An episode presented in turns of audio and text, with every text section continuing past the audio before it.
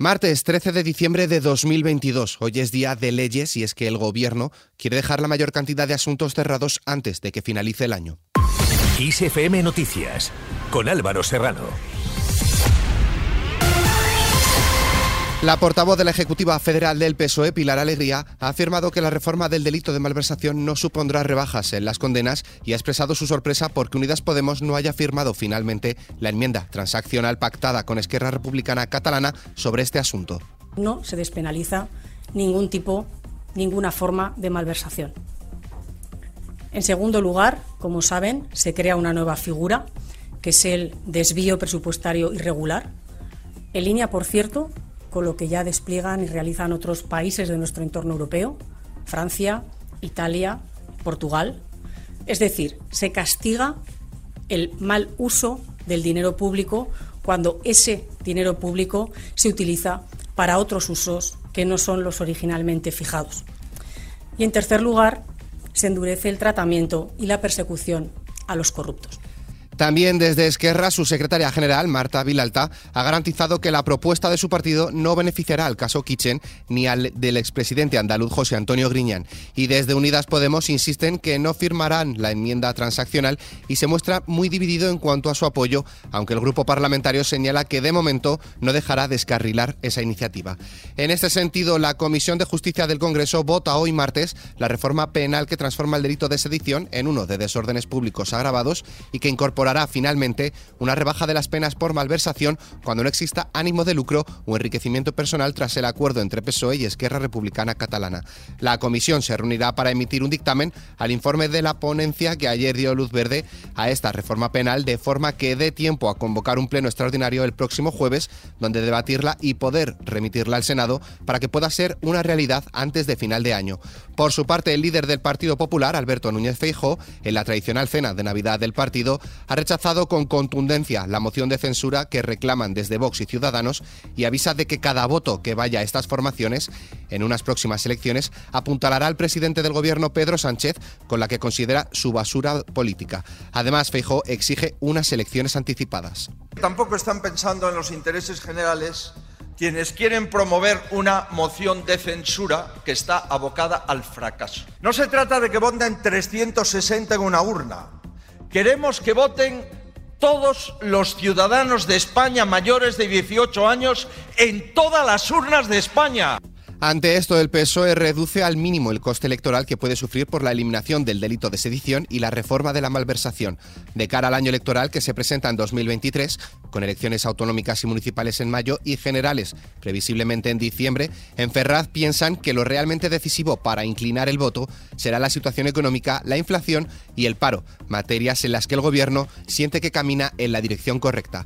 Cambiamos de ley. La Comisión de Igualdad del Congreso de los Diputados ha rechazado la enmienda del P S O E a la Ley trans que endurecía las condiciones para que los menores de edad puedan ejercer su derecho a la autodeterminación de género al plantear que todas aquellas personas con menos de dieciséis años cuenten con una autorización judicial para cambiar de sexo.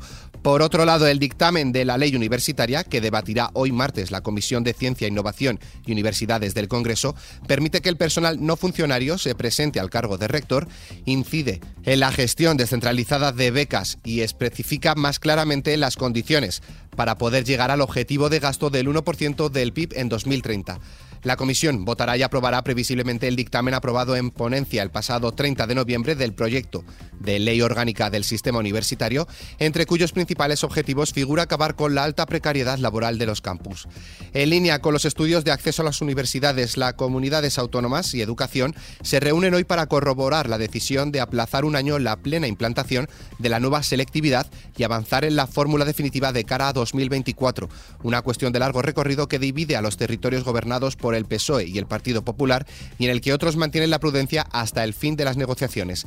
Aunque haya consenso en los gobiernos regionales acerca de atrasar un año la futura E B A U, salvo Castilla y León y Madrid, los cinco territorios del Partido Popular se oponen a la propuesta de la ministra Pilar Alegría, las comunidades del P S O E lo apoyan o se mantienen a la expectativa de la negociación en curso y el resto no se pronuncia hasta conocer más detalles.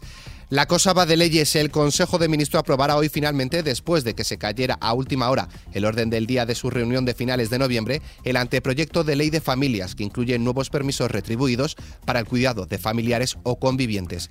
La norma, diseñada por Derechos Sociales y negociada durante meses con Hacienda, Justicia y otros ministerios, asimila a las familias monoparentales con dos hijos a las numerosas y amplía la renta crianza de cien euros al mes por hijo menor de tres años, que solo cobraban las madres trabajadoras, a aquellas que están en paro o que hayan cotizado al menos un mes.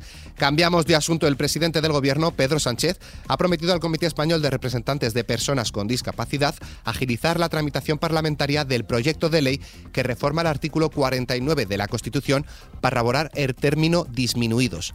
Pasamos al turismo. La Mesa de Turismo de España hace balance de dos mil veintidós, un año de recuperación tras el derrumbe de dos mil veinte y dos mil veintiuno, en el que, pese a la invasión rusa de Ucrania y sus consecuencias, el sector ha logrado la, levantar cabeza e incluso, en algunos casos, ha disparado precios. Y del turismo a la migración. Los ministros de Asuntos Exteriores, Interior y Migraciones de los cincuenta y siete Estados miembros del proceso de Rabat celebran en Cádiz la sexta cumbre ministerial para mejorar la cooperación en las rutas migratorias del norte de África.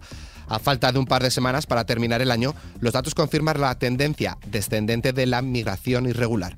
Este año han llegado a España más de veinte mil personas, un veintitrés coma cuatro por ciento menos que en dos mil veintiuno. La mayoría ha llegado en patera y el cincuenta y cinco por ciento ha desembarcado en el archipiélago canario. En esta misma línea, a punto de cumplirse seis meses de la tragedia de Melilla, en la que murieron al menos veintitrés migrantes intentando saltar la valla, Amnistía Internacional presenta su investigación con las evidencias de los delitos que se cometieron a su juicio por las autoridades marroquíes y españolas el pasado veinticuatro de junio. La gestión política del Gobierno y en particular del ministro del Interior, Fernando Grande-Marlaska, acusado en esta crisis de mentir por los socios de Gobierno e investidura y por la oposición por asegurar que no hubo muertos en suelo español y defender la actuación proporcionada de la Guardia Civil. Hablamos ahora de huelgas. Comisiones Obreras pretende llevar a cabo una huelga en algunas de las fechas claves de Navidad en los aeropuertos españoles para reclamar la recuperación de la paga por productividad, aunque U G T asegura que la convocatoria carece de sentido y se desvincula de ella. Por otro lado, el sindicato de médicos Amits convoca concentraciones ante las puertas de los hospitales y centros de salud de Madrid en apoyo de la huelga de médicos y pediatras de atención primaria, que ya lleva cuatro semanas.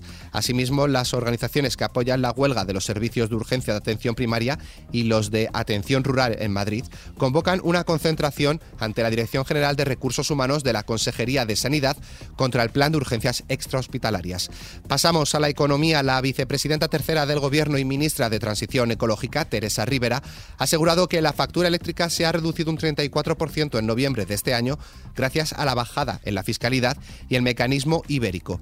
Ribera ha añadido que los consumidores vulnerables han visto reducirse su factura en un sesenta y cuatro por ciento en noviembre de este año respecto al año anterior, y los considerados vulnerables severos la han abaratado un setenta y siete por ciento. Y terminamos con nuestra hoja cultural.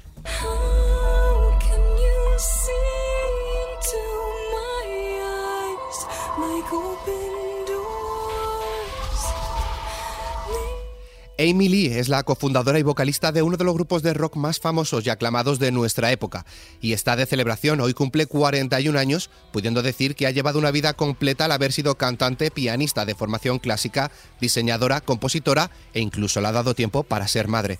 Su grupo, Evanescence, ha sufrido varios cambios durante toda su trayectoria, siendo la vocalista la única integrante que ha estado al pie de cañón desde que aparecieron en el mundo de la música.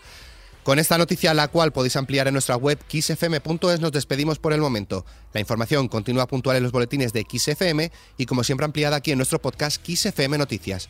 Con Susana León en la realización, un saludo de Álvaro Serrano, que tengáis muy buen día.